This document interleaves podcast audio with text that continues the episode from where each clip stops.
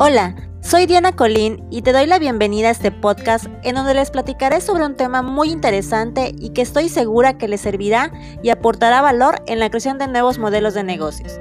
Sin más por el momento, comenzamos.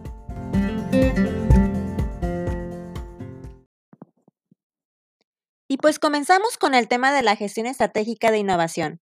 Y qué mejor que platicando de un ejemplo de la vida real y que fue y sigue siendo un super caso de éxito en el mundo. Y me refiero al gigante del café, a Starbucks. Les voy a platicar un poquito acerca de esta compañía. Starbucks es la cadena minorista internacional de bebidas de café más grande del mundo. Esta compañía inició sus operaciones en el 87 y actualmente Cuenta con más de 23 tiendas en 67 países y tiene ventas aproximadas de 10 mil millones de dólares al año.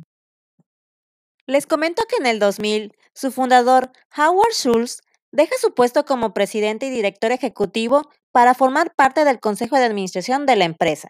En 2006, Jim Donald, quien había sido presidente de la división de Starbucks para Norteamérica, se convierte en el nuevo presidente y director ejecutivo. Donald estableció un objetivo sumamente ambicioso con un plan voraz. Él quería tener 40.000 sucursales de Starbucks en todo el mundo. Y atención, porque es aquí donde comienza una de las crisis que ha golpeado más fuerte a esta compañía.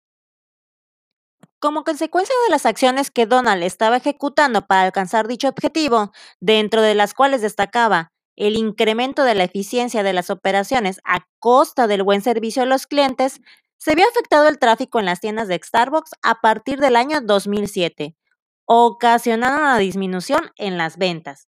A causa de todo lo anterior, las acciones de Starbucks bajaron considerablemente, encendiendo las alarmas de los inversionistas y de todo el Consejo de Administración.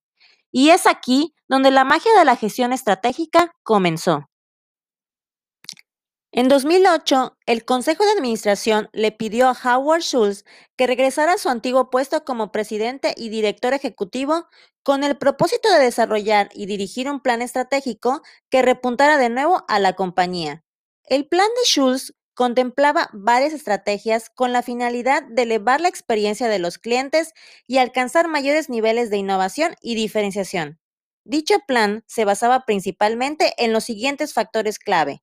Primero, renovar la capacitación de los colaboradores con el propósito de reavivar su entusiasmo, inspirarlos y conseguir su compromiso para elevar la experiencia de los clientes. Segundo, llevar a cabo actividades de forma social y ambientalmente responsables para crear una compañía con alma. Tercero, lanzar nuevas tiendas a nivel mundial, es decir, invertir y crecer, especialmente en el continente asiático para expandir su presencia en el mundo. Y por último, crear plataformas de crecimiento y productos innovadores para mantener la posición de Starbucks como la marca más reconocida y respetada del mundo. Y se preguntarán, ¿cuál fue el proceso que empleó Schultz y toda la compañía para desarrollar e implementar este plan estratégico? Bueno, pues este proceso de gestión estratégica se basaba en cuatro etapas muy específicas y cruciales. Uno, La formulación, en esta etapa, Schultz analizó la situación de la empresa, definió los objetivos y metas que debía de cumplir para garantizar el éxito de su plan. 2. La implementación. Aquí, Schultz le comunicó a sus colaboradores y socios las metas, estrategias y planes operativos para alcanzar estos objetivos. 3. La evaluación. Durante esta etapa, Schultz analizó si los objetivos planteados fueron alcanzados.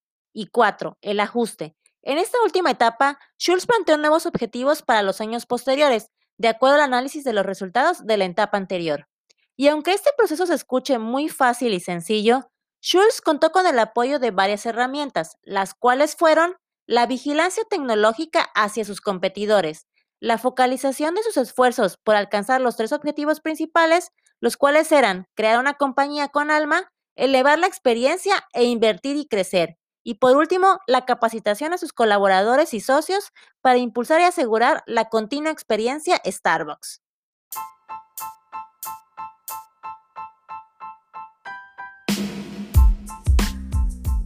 Para concluir, considero que el éxito de Starbucks para repuntarse nuevamente después de la crisis radicó principalmente en generar nuevas estrategias de innovación orientadas a la creación de nuevos productos como su café instantáneo vía Starbucks, la apertura de atractivos cafés que creara una conexión humana con sus clientes para formar el tercer lugar entre el hogar y el trabajo, y, la más importante de todas, reinvertir en sus colaboradores y socios para reactivar su compromiso de impulsar y mantener viva la experiencia Starbucks.